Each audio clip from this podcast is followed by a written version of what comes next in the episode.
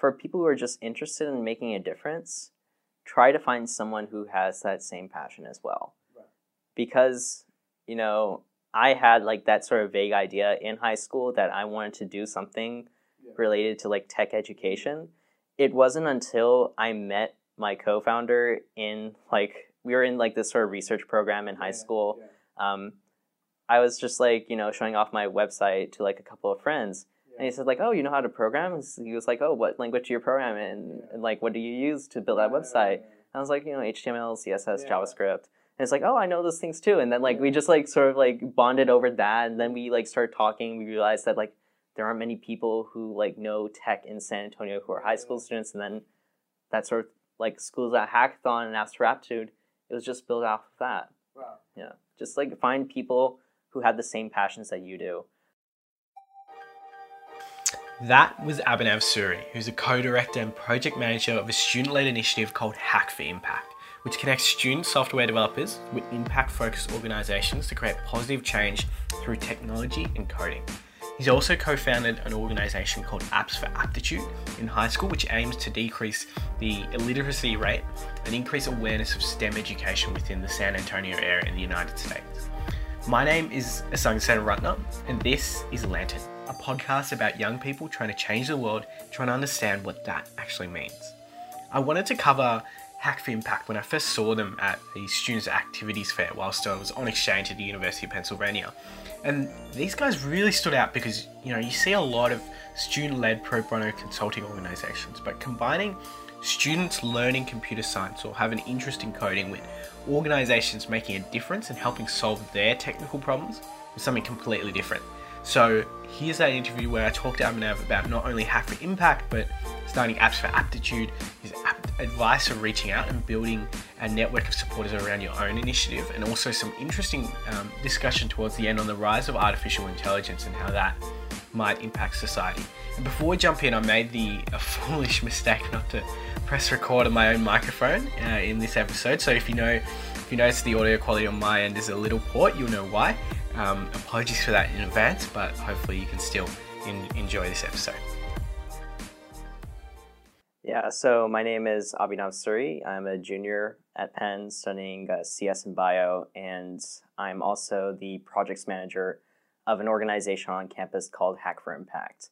And what Hack4Impact does, like a brief sentence, is that we help nonprofits with technical projects. If they want to take on a new initiative, but they don't have developers on their team or they can't afford it, we work with them over a semester and we bring that project to life, allowing them to target this new audience that they didn't have access before. Um, so basically, the reason why I'm really passionate about Hack4Impact and in general, like this whole idea of using tech to benefit social good is that in the past, I've always been passionate about community and how community is something that shapes you and your experiences and how you can use like technology in general to help benefit that community and reach out to like this whole segment of a population that you know could really use uh, technology in their lives I'm interested. How how did that passion come about? Was it like a particular event, or was it I don't know a culmination of different things, or product of your environment? yeah so basically whenever i was in high school i was part of um, a nonprofit called apps for aptitude that my friend and i started. Yeah. and the way that we got to start it actually was that um, both of us were pretty much it, both of us are from san antonio. And if you were to you know count on both of your hands how many people who are high schoolers in san antonio who knew how to program you would probably not reach past like your first hand. Um, so what we wanted to do was that we wanted to make technology and most importantly like coding education accessible to a large amount of people in san antonio because um, i'm not sure how many people know about san antonio but like we're a great city and all. It's just that we haven't invested a lot into coding education. Um, so like a lot of the high schools don't have ap computer science or any sort of introductory computer science course. Um, so what we wanted to do was that we wanted to like provide a way for these high school students and middle school students to actually get access to a coding education or some experience with coding before they actually like try and like explore further through like local universities they offer like cs classes and stuff like that um, so that's how apps for aptitude got started initially we were about um, spreading like the uh, the usefulness of coding education and encouraging like coding literacy. Um, and uh, that sort of culminated in this event that we do every year called Schools Out Hackathon. And with that, um, basically what we do is that we rent out a space for 24 hours. We invite all the high school students in San Antonio and we tell them, okay, you have 24 hours. We will give you food. We will give you mentorship. We'll give you like industry experts who know like all these technologies that you're going to be developing with. And for these 24 hours, you're just going to be working on like learning how to program. Um, so like our first year, 500 students, second year, 500 students as well, and it's still continuing on even though um, the co-founders, uh, me and my friend, have already graduated. So it's really Wow. exciting. Um, and like whenever I came to college, I really wanted to pursue that sort of avenue. Like how can you use technology to benefit the community? Um, and then I came across Hack4Impact, which was an organization uh, that was just started like in the past year. I joined uh, Penn when I was in 2015. Hack4Impact started in 2014. Yeah. So, you know, whenever I came across Hack4Impact, um, I just knew that this would be like the right fit for me because it was like very much in line with what I was doing already as a high schooler. Instead of like not focusing on like CS education necessarily, it was more focusing on like how can CS directly benefit organizations that don't have like that sort of like access to developers and stuff like that. Yeah. I'm curious, how did you get the resources to be able to hold such a large event? Because it seems like you know you've got food, you've got a venue, you've got industry experts, like two high school kids out of San Antonio. How do you get to that stage? Yeah, so a lot of it was um, so like both of us who started this thing, uh, we are both programmers, and Yeah. um, we also knew like how to sort of exploit LinkedIn. Right, right, okay, okay. so uh, we actually came up with a script that would like look through Oh, like wow. would crawl through our Okay. LinkedIn networks and like Yeah. our second and third degree connections right. and we would just see like if anyone was like head of like outreach or head of like external relations at like some sort of tech Oh, company. yeah, yeah, So uh, once we had those names, we could just like look through and see, okay, is there any sort of like public record of like where these names are? And there are like services that do that for you. But like, yeah, yeah. yeah, so Stuff I- like Rocket. Yeah, Yeah. stuff like RocketReach, Hunter.io. Um, but yeah, so over the course, I think of like the first year, we sent out somewhere in the neighborhood of around 1,000 to 2,000 emails. Wow. Um, Right. But our response rate wasn't great. We only got like 30 responses, but Yeah, like those 30 responses were all we needed. Right, right. Yeah. Um, and plus, like in San Antonio, if the startup community or like that Mm. community that's interested in like tech in general is like very small, like. You know, once you get into that community, you already know everyone there, um, and like they already know like pretty huge industry experts. Yeah, yeah. Um, so like uh, once we got into that community, and we got in by saying that we're two high schoolers, and we're like, you know, there's like a certain appeal to being like young in this sort of community because everyone thinks you're like really amazing, even though you have no idea what you're doing. Um, so like once you get into that community, you just have like those connections automatically. Um, and honestly, after that, everything just like sort of fell in place. Um, and of course, it was like a lot of logistical work. Like if you're hosting anything for 24 hours, you have to like worry about stuff like, okay, I gotta have security at the event. I have to make sure Yeah, that there are like some sort of like adult chaperones and stuff like that. I have to have like someone who's willing to like drive at the last minute to like get stuff and everything Yeah. like that. Um, but you guys guided by mentors or were you just learning on the fly? So, um, we were more or less learning on the fly because even for like the company that was like that we rented out the space from, um, they didn't know Right. what was going on either. Um, like the idea of a hackathon, which is like what the event was, um, that had not been anywhere in South Texas at that Right. time, or even in Texas. I mean, Yeah. you typically see these hackathons and stuff like that at college campuses and Mm. even then they're always on like east or west coast you don't even see that in Yeah. like. The middle of america itself. right. um, so like a lot of a lot of this was just like okay we went to like a couple hackathons ourselves. We Right. saw how things were being done you know we knew we had to provide food for people. Um, we knew we had to do like prizes and stuff like that. Um, and then after that we just like sort of modeled off of like okay how does like a college hackathon do it? Mm. um, we know that like certain things won't really work like you know recruiting won't really work for high schoolers Um, so we had to like provide like some other way to like incentivize sponsors to come to our event, and like their primary incentive was that like they could show that they're really engaging in the community through our event. Okay. Um, yeah. So like that was like primary draw for sponsors. Um, Cool. and then after that, you know, we just uh, sort of were just dealing with logistical stuff for the better half of the year before our first event. For those who don't know, what exactly is a hackathon? Yeah, so it's kind of like what I was describing earlier. Um, so a hackathon is literally a place, or set, I guess like you could just say like an extended period of time, uh, where you, your friends, and a couple hundred other people are all in the same place, and you're working together to finish up like some sort of project, technical project usually. Um, and then at the end, you'll present it. Um, you'll there'll be like this sort of like big expo where you're just like presenting like what you hacked on over the weekend um, and then uh, you know there are prizes and stuff at the end. I should clarify, it's like not actually like hacking. You aren't like going into like government Right. servers or anything like that. Um, Yeah. You're more or less just like thinking of like, okay, what cool thing could Mhm. I build within like this short period of time. Um, and uh, how can I make sure that it's the best that it can be and it has a purpose. Cool, cool, cool.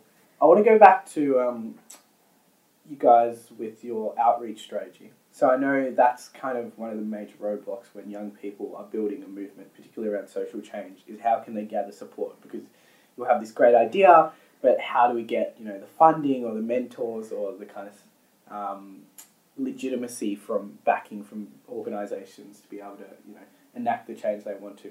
Um, so with how you were reaching out, so that was quite technical in terms of running a script. Yeah. Um, but was there anything you learnt from sending those 2,000 emails? Like what works?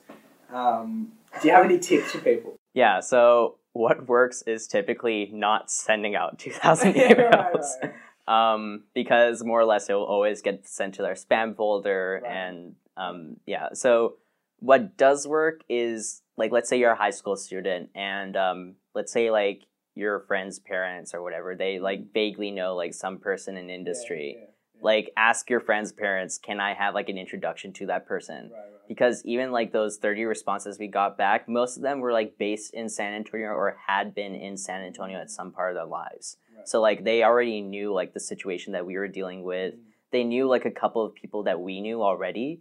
So like it was just like coincidence that like they managed to respond and they were also like from san antonio and stuff like that. But like for people who are young who don't really have like all those connections i would just recommend like reaching out to your immediate friend circle.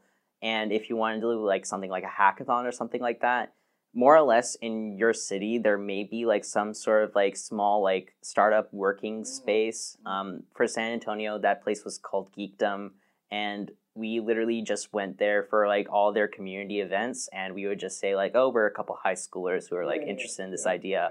you know we'd really love to have you and your startup come and like do a workshop or something like that. Would you be interested? Um, and most of the time they would say yes because like it's for them to do a workshop is like low cost to them Right. plus they get to like advertise their product. And then they'll say like oh you guys are doing something pretty cool. Let me like tell you about like oh my friend who like works at microsoft or something like that who deals with like community outreach type stuff So I'm thinking like even if um, it's not a co-working space, so if people are working not primarily in tech, they can go to I don't know community groups or Yeah, yeah, definitely. Like I know like a couple of um, members in Hack4Impact itself, and um, they worked at uh, this startup called Meetup, and like I was looking Wow. into them, and like basically they have it's like a platform for all these like sort of Mm. community type events. Um, so like if you have Meetup, I guess you can just like look on that and then see if there's anything related to like technology. And I know in Philly, like our tech our technology scene is like Yeah, pretty strong. yeah Yeah. On this journey, um, obviously you guys would have made, I'm sure, numerous mistakes as we all have. Um, how did you kind of approach that, learn from those mistakes? Yeah, like uh, probably the most the most damaging mistake was um like so whenever you apply for nonprofit status in a state Yeah. that doesn't exempt you from tax in that state. Oh, okay, okay. But we already went through like 501c3, we got 501c3, so we were federally tax exempt. Yeah, yeah. However, Texas is one of those few states that actually still charges tax to nonprofits. Wow, okay. So at the end of the year, we got hit with this like two thousand dollar bill from the state, Yeah, yeah. and we were like, we have no idea what to do. um, because like we had already burned through all our money for the hackathon and stuff Wow, like that. Um, and eventually, we managed to like reach out to like several people in like the state government. Yeah. Um, so it was just when you're young, Yeah. you can make these mistakes. Yeah, right. Um, and like whenever I came to Hack4Impact and I said that like, oh, I can make you guys like 501c3 and like official nonprofit, um, I already like learned like what I needed to do. So I explicitly checked up on all of those Yeah, things. yeah. And it, it's just a fact. You're not gonna get these things 100% right the first Yeah. time you go around. But Sure. once you get those things wrong, just like always fight and make sure that you can like try and rectify that issue. Um, because we wouldn't have known that we could actually like fight this uh, this like sort of two thousand dollar charge until like we reached out to uh, one member of that small startup community in San Antonio who was also he used to be a lawyer. Right. So like we reached out to him. He said and we said like we're just like a couple of like Yeah, 17 year olds yeah. like can't we just like say that we're young and they said like yeah usually they'll like write off that type of stuff Okay. yeah cool, so uh, general advice is just like you know learn from the mistake see if you can like try and rectify it if not it's it's no big deal just like make sure you don't do it again i mean that's general advice Yeah, for all mistakes yeah, i guess yeah. but Cool. And you mentioned that uh, it's still Apps Aptitude and um, Schools Out still going on. yes Um, Yeah. How did you, since you you two were so invested in the project, once you guys moved on, how did you? I'm sure you're still involved in some way, but Mhm. how did you make sure that there was someone to transition it off to when you guys have been so involved in it? yeah Sometimes I know it's hard to give up, or can you find the right person? How do you build a team? How do you how do you guys go about that? Yeah, so it was primarily about making sure that there were always younger members on our team. Um, because I believe I started this when I was like in my sophomore year Okay. or something like that. Um, but yeah, like I remember like we would always like try and see if there were like any freshmen who are interested and stuff like that.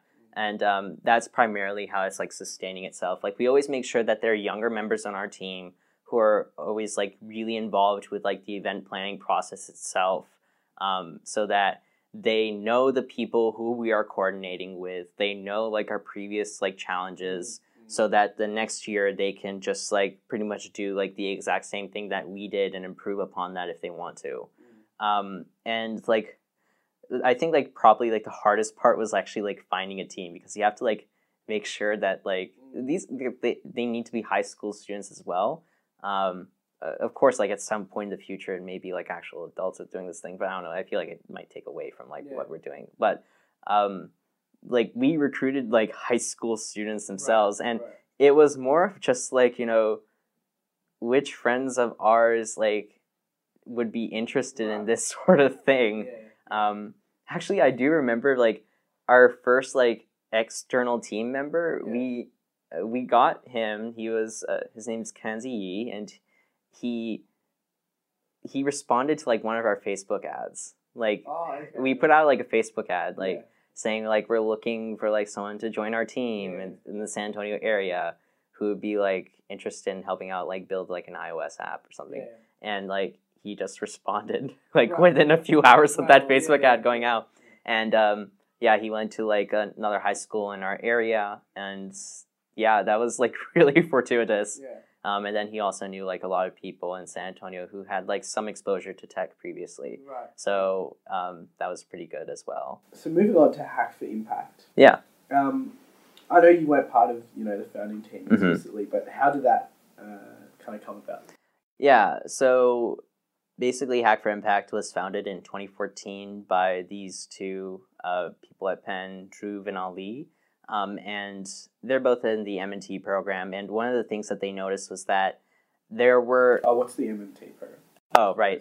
yeah, so the M&T program at Penn is this uh, dual degree program between um, the Wharton School, which is a business school, and the engineering school. Um, so they had noticed that there were a lot of people on campus who were just like doing a lot of these like side projects, doing development and stuff like that. But these side projects wouldn't necessarily be used to any sort of benefit. It would just be like, oh, I built a cool thing that did Yeah, this. Yeah, yeah, sure. Um, so one of the things that they wanted to do was that they wanted to like append to the "oh, I built a cool thing" phrase. Right. Right. They wanted to say like that benefited this organization, that benefited this sort of social cause, and caused like these many people to be impacted. Mm-hmm. So they found at that time that there weren't many on-campus organizations that were doing coding in the first place, Yeah. and then on top of that, doing coding with a social impact focus. Right, right. Um, so from there, that's how they, they started Hack4Impact. They wanted they wanted an avenue for students to build code and projects that actually do matter beyond like you know just like the recruitment process or anything like that. Mm-hmm. Um, so I believe like it was whenever they first formed the club, um, it was like a bit too late for um, them to get registered with the Okay. Engineering Student yeah. Activities Fair. Um, Yeah. So the Engineering Student Activities Fair is just like a, it's sort of like a fair where like all the clubs sort of just like pitch to like new students like Right. oh join our club and stuff like that. Um, so they didn't get recognized in time enough to be there for that. However, they literally just like printed out a bunch of flyers. We're Right. standing at the beginning of that engineering student activities fair and just yelling, "Join Hack4Impact." Right. uh, we want developers and stuff like Yeah. that. Um, so I always found that story pretty funny. Yeah. um, yeah. Um, and then um, so for the first semester, uh, we were dealing with like reaching out to nonprofits, and right off the bat, that was like our primary objective. We wanted to make sure that we had a project Yeah. under our belt before we like continue to reach out to like even more nonprofits. Um, so the first semester we worked with Kiva, um, and that was just like through a connection that we already had, that Drew and Ali already had. Um, they knew Kiva is a nonprofit, and what they primarily deal with is just like sort of like international impact sort of things. Um, so they had known um, a person who had been involved with Kiva before. Um, so they reached out to him and they at, and just asked like, would you have like any projects that you'd be interested in taking, like letting us take on? Um, because like your technical team doesn't have like necessarily the bandwidth to do it. They said, Yeah. sure, we have this project for you. Um, so that was like really quite fortuitous that like we managed to work with such an organization on our first semester. Um, and then after that, we just like pointed to our previous projects and like Yeah. more clients have always hopped on. Cool. Um, and now Hack4Impact is around 30 members. We're taking on about like four to five projects every semester. And um, I- think that it's really amazing the work that we're doing because it is like code that actually does matter. right. Um, because like I do like side projects and stuff like that, but Mm. you know, beyond me and like my close friends, I don't think anyone will ever use them. yeah. But like for the projects I've made for Hack4Impact, like I actually see like people who will are using it or will use it and like we get like regular updates from our clients saying that like this many users have used our application. Like thank you so much for it. And that's just like that's like incredibly rewarding as Mm. someone who just like makes code that like your code is actually being used. If you're not bound by a confidentiality, can you kind of walk us through some of some of the projects you work on, and like the kind of range of different types of things? Yeah. So um, basically, it's like an introduction to our project structure and how the club works. Is that the club will have around like thirty members, and uh, we'll take on between like four or five projects each semester. Sure. Uh, within each project, you'll have about six students working on it, about like five to six students working on it um, per sem- for like that semester. And then within each team, you'll have a product manager. Um, so like they'll be the person in charge of like communicating with the actual nonprofit client, like here's our status and stuff like that, and do you want any input? Um, and then we also have like a technical lead on the team. Um, so like the projects I've done before, um, up until now, I've been a technical lead on the projects just because like I enjoy working on the tech. More importantly, I enjoy teaching our members who are like completely new to web development, like how does this sort of thing work in general. Um, so like the projects I worked on is, are um, one was for the Reading Terminal Market. It's this um, tourist attraction in Philadelphia, but more importantly, it's um, it's sort of like this marketplace where like people like sell foods and goods and stuff like that. Um, and it's been in Philadelphia for like the past 200 plus years. Right. Um, so it's a really old institution, but it's like been ingrained into the Philadelphia culture.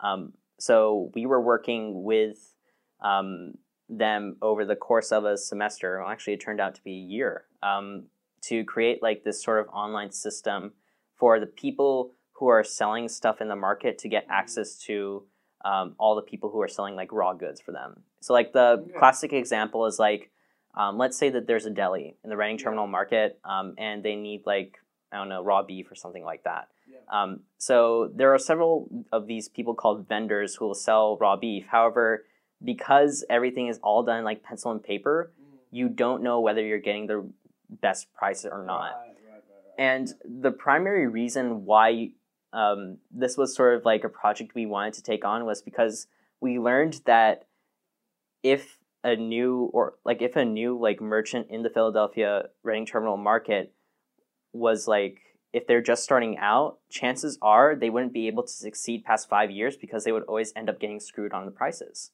Right, um, okay. So, and the great thing that makes Reading Terminal Market great is because of like all the diversity of like shops and like people Yeah, you yeah, yeah. find there.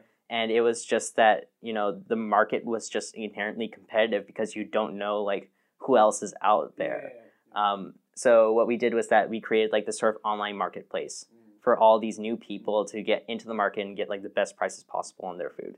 Um, so over the course of a semester, we built it out so that this place would be essentially like a mini Amazon for people. Um, they would have up to it has like up to like hundred thousand items last time I checked on there, um, and it's just like we looked at um, the project after it had been launched officially, and we saw that like uh, the new merchants on the market who are just joining in, they're being far more successful than they would have previous to this project. Wow. Um, so like that was like one of the projects I worked on, and I think that another project I worked on was for this uh, pro bono legal organization called Community Legal Services, and what they do is that um, they focus on this thing called anti wage theft cases. Um, so wage theft is this concept uh, where employee employers will not pay employees for all the time that they actually did like do the work. So like classic example is like an employee says like, "Oh, you were here for only 5 hours on like Wednesday. Therefore, I'm only paying you for 5 hours." When the employee says, "No, wait, I was here like for like 8 or 9 hours. I should be paid at that full amount." Um, so like whenever community legal services takes on this case, they're asking these employees like, "Okay, where were you 2 months ago on this day at this time?" Right. And the employees they don't remember. Um, however, all of them carry around smartphones with them, and usually it ends up being like an Android smartphone. Um, and Android smartphones have this thing. It's a Google location history tracking enabled by default. Wow. Okay. So what you can do is that you can tell the employee to just go on to our website, which we developed for them, and just like put in your Google location history data, which you can just download, um, and then just like load it into this application, select the place where you work, and this application will actually generate like a timesheet for you based on your Google location history. Cool. And moreover, none of that data is stored on any sort of server. yeah. Um, so we make sure that like everything is like private. It's Sure. just staying on that computer that the person is using. Um, so I found that project to be super interesting because like there are a lot of technical constraints around that.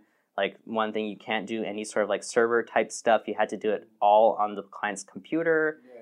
Yeah. Google location history files are huge because it literally takes like where you are every five minutes. Wow. Okay. Um, and like you're dealing with like these data dumps that would be like two years worth of location history. Wow, yeah. Um, and then also just like a number of like different things like, you know, these location points aren't always like super accurate to the meter. You always have to Yeah. include like some sort of like confidence measure and stuff Yeah, like that. Yeah, sure. Um, but Wow. like last time I followed up with community legal services, they said that they're saving so much time now Mm. because previously they had to like sit down with like five hour interviews with each of these clients and like determine like where they were maybe on this specific day. Mm, Um, yeah. But now they think they could just generate this timesheet for them, yeah. and this timesheet will like allow them to jog their memory, and that can be used in a lot of court cases. Mm.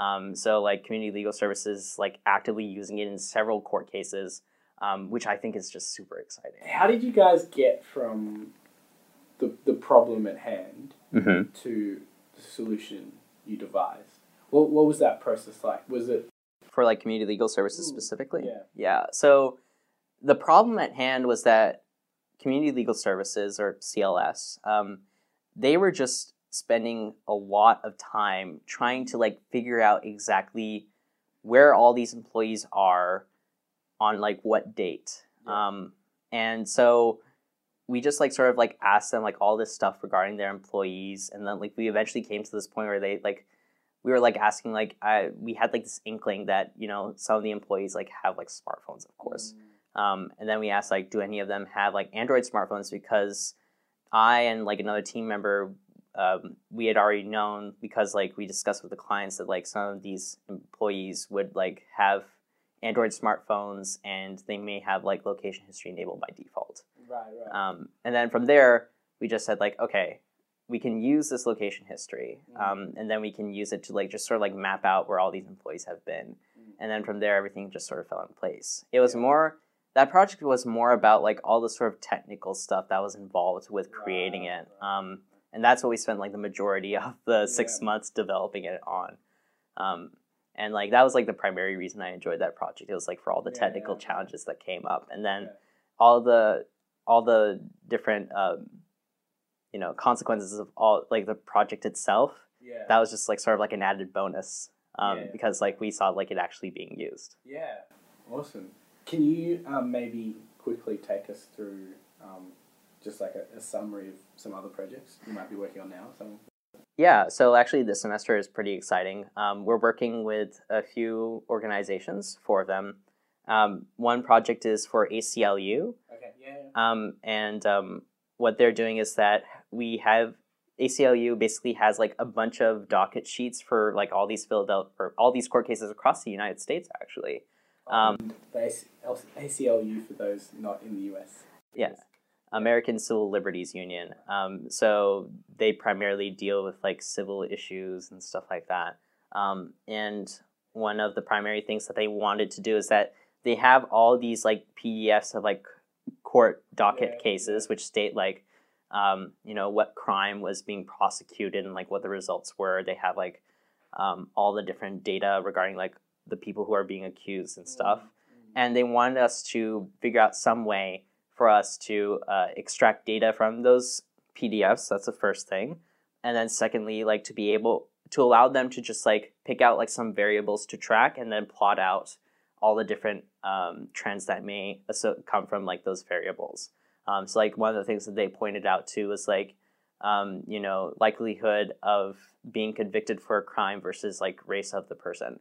Um, so that's like something that we're working on right now, and we think that's like a super exciting project because we're dealing with big data. Um, all, all these buzzwordy type Yeah, things. Um, but it, it's a really interesting technical project. I'm not on it, but all the team members are on it, but like really excited to like tackle this sort of problem. The last project that we're working on that I'm actually the project manager for um, is for an organization called Madaktari Africa. Um, so what they do is that they send uh, doctors from the United States out to Tanzania to educate the doctors there how to do specialized procedures.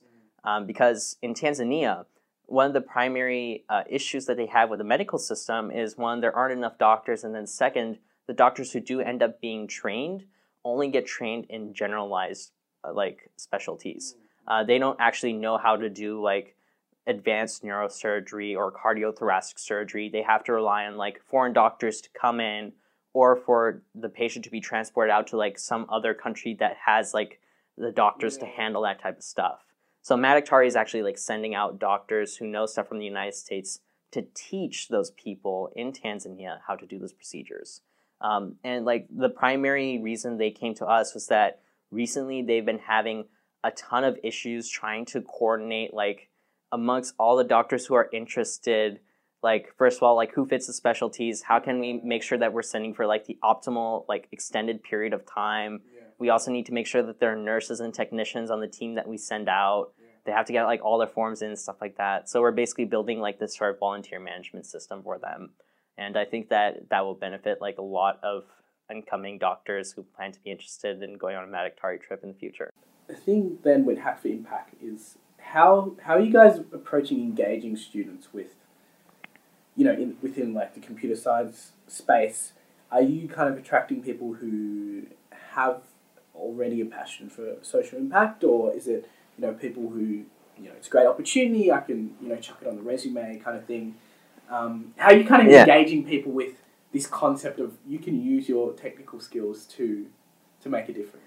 Yeah, so like I mean the primary things that we do is that um, first of all like at um, PennApps, which is uh, on campus hackathon that we host every year at University of Pennsylvania. I think it's probably the most well attended hackathon. I'm not Right. sure that record always gets passed around Okay, like yeah, every year. yeah, Um, but anyway, we always host a workshop there, like engaging with like civic Yeah. hacking and stuff like that. And then like secondly, we're launching like chapter programs across the United States to allow more people to get interested in hacker Okay, impact. cool, Um, and then lastly, we're integrating some of the client projects that we're doing now into some of the computer science curriculum at Penn. Oh wow. Um, so there's this one class called CIS 350, um, and what that class does is that they work on like basically a, a project for a, a fictional client, uh, like to create like some sort of app, and then we're like, well, we have a real client. Yeah, yeah, yeah. so would anyone be interested in like Yeah, doing that? So we're right. piloting that this year. Um, but I, I think that whenever we're actually looking to get students directly involved with Hack4Impact as a member of the club, the number one thing that we're looking for is just this inherent this inherent drive to like do social impact. Mm, mm. We can always teach someone like the technical background they need to like Mm. do these projects Right. um, but we can't necessarily teach that inherent drive for social impact. Um, so, like when we're looking for new members, that's the number one thing that we always want to emphasize. Like, okay, great, you have like a bazillion projects with you or whatever. Yeah. We don't necessarily like care about that to a great extent. We care about like, okay, have you demonstrated that like you like to go out into the community, target some need, Right. and then benefit that need. Um, and that's like the primary thing that we always want to make sure that all of our members have, like some sort of inherent passion for some sort of cause. Mm. Um, and during the year, we always try and make sure that like we're doing like speaker series, like for people who are doing um, interesting things in tech related to Right. social impact. Right, right. Um, and yeah, basically, we just wanted like see more students at Penn go beyond just building cool projects to building projects Mhm. that actually have that sort of um, impact in the community. You wrote a piece on AI um, and inequality, Mm-hmm. and I've worked with um, the Foundation for Young Australians Mm-hmm. um, back home, and they uh, published a, a major report which got a lot of press and sparked a lot of debate around the, the new work order for young people. Um, and one of the major themes within that was artificial intelligence. Um, can you kind of explain what you were exploring there with AI and inequality? Yeah, so you have been doing your research. Good. um, yeah, so that piece, um, it was an article that I wrote. Um, it evolved out of a sociology paper I did that was only like, I think like five pages in length, and I just like explored on that like during the summer Yeah. um, and eventually published it. But basically, it's dealing with this um, this trend I've noticed in like artificial intelligence and how it's generally getting smarter. As like you're seeing in the news every day, like Google built like a bot that can defeat like the world champions in like Go and stuff like that. Um, so at some point, we're gonna get to this um, place where artificial intelligence is actively taking over U.S. jobs to a significant extent, and I think like the most the like upcoming uh, thing that's most likely going to be replaced are jobs that involve, involve driving in some form or another. Right. Like you already see, like some cities are already rolling out like Uber driverless cars, Yeah, and like it isn't too far from the point where um, truckers can be Mhm. replaced by artificial intelligence. And for companies, this is like inherently very, very attractive because one, it minimizes the amount of costs that they're going to be like paying out Mm. to like the truckers themselves. Two, you don't have to worry about insurance benefits for like an AI. Right. And then like three, you're minimizing the amount of accidents that could potentially happen Yeah. because of like sleepy drivers and stuff. Um, and I think that companies will inherently be driven to like maximize their profits and go towards like this sort of like AI based workforce. Um, and as a result of that, we're going to have like a lot of short term unemployment. And though I preface that with short term, it'll be devastating for like that, I don't know, like 20 to 30 years after that technology is introduced into the market and it's actively replacing jobs. And you have to deal with the fact that even though you're going to be like saving money as a company, there is going to be this very real person who you're taking like their livelihoods away. Um, so in the report or in that like sort of article that I wrote, I, I just explore like what are like the potential consequences of AI and how we would how inequality would end up playing out in the workforce.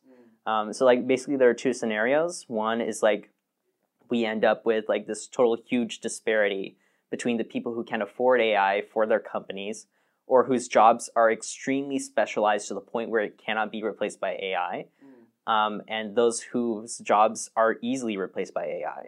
Um, so as a result, the government will need to figure out some way to deal with this issue.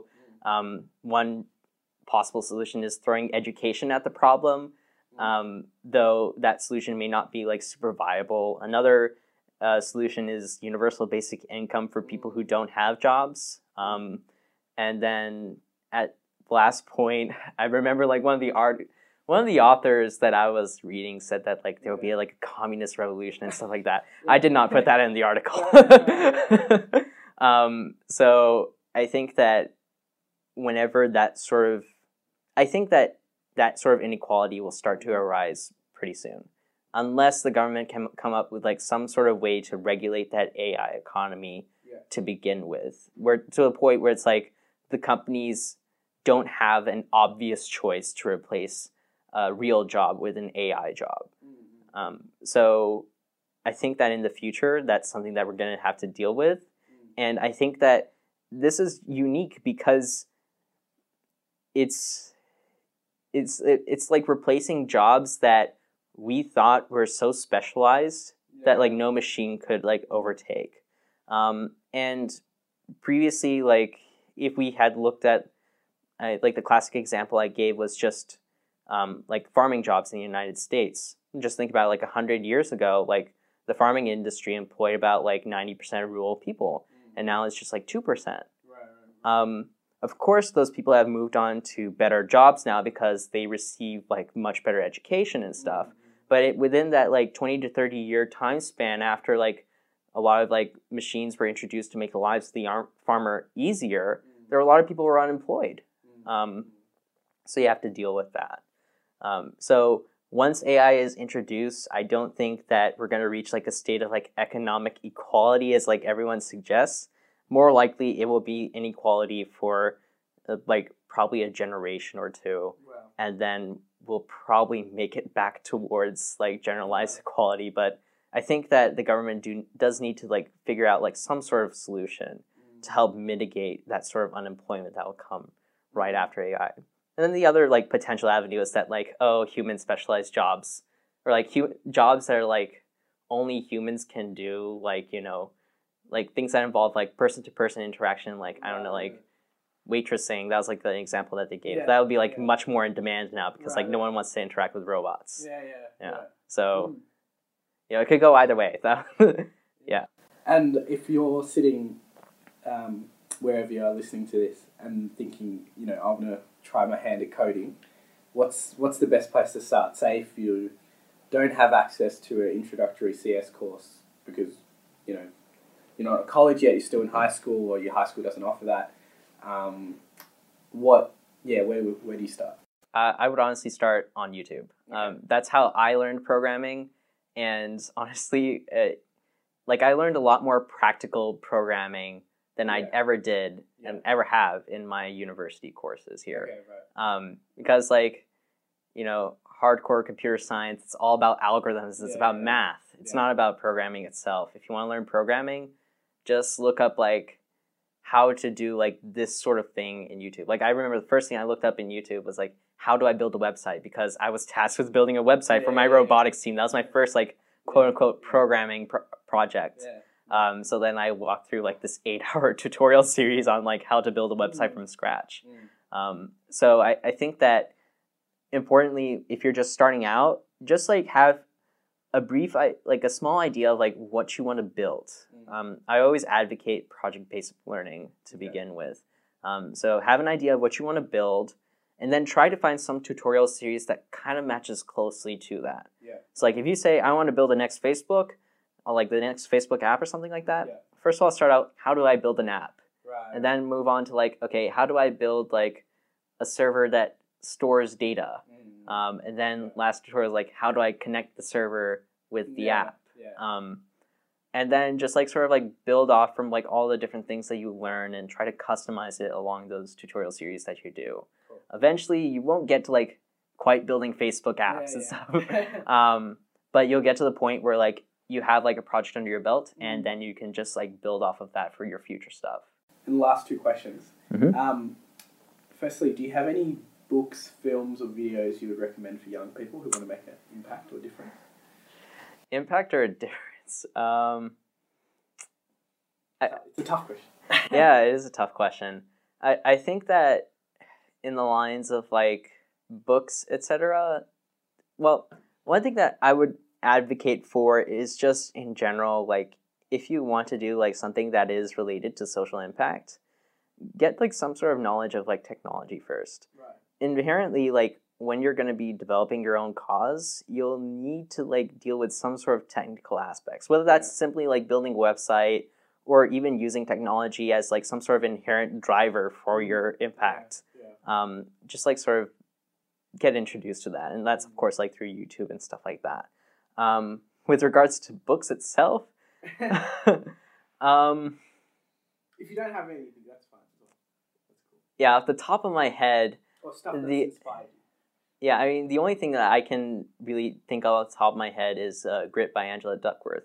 But uh, I did not read that in high school. um, but regardless, like that book is just about, um, you know, whenever you start out in the sort of space or in just like in any space in general, you look at the people who are like really good in that space and you think that they have inherent talent. And most of the time, that isn't the case. Right. It's more of like they didn't have like the inherent talent in the first place. They just worked really hard Yeah, yeah. um, and you know the people who end up do having that inherent talent like most of the time they aren't like doing amazing things in that sort of space right, um, it's always the people who work hardest um, who will do that stuff primarily my reading is around like ai and Yeah, biology and stuff like that so yeah cool. ai stuff super intelligence by nick bostrom read that Okay. Um, and final question: Is there anything else you would like to add? Knowing that um, you know, talking to high school students, college students, um, who who want to make a difference. I think that for people who are just interested in making a difference, try to find someone who has that same passion as well. Right. Because, you know, I had like that sort of vague idea in high school that I wanted to do something related to like tech education. It wasn't until I met my co-founder in like we were in like this sort of research program in high Yeah, school Yeah. um, I was just like, you know, showing off my website to like a couple of friends. Yeah. And he said, like, oh, you know how to program? He was like, oh, what language do you program in? And like, what do you use to build that website? I was like, you know, HTML, CSS. JavaScript.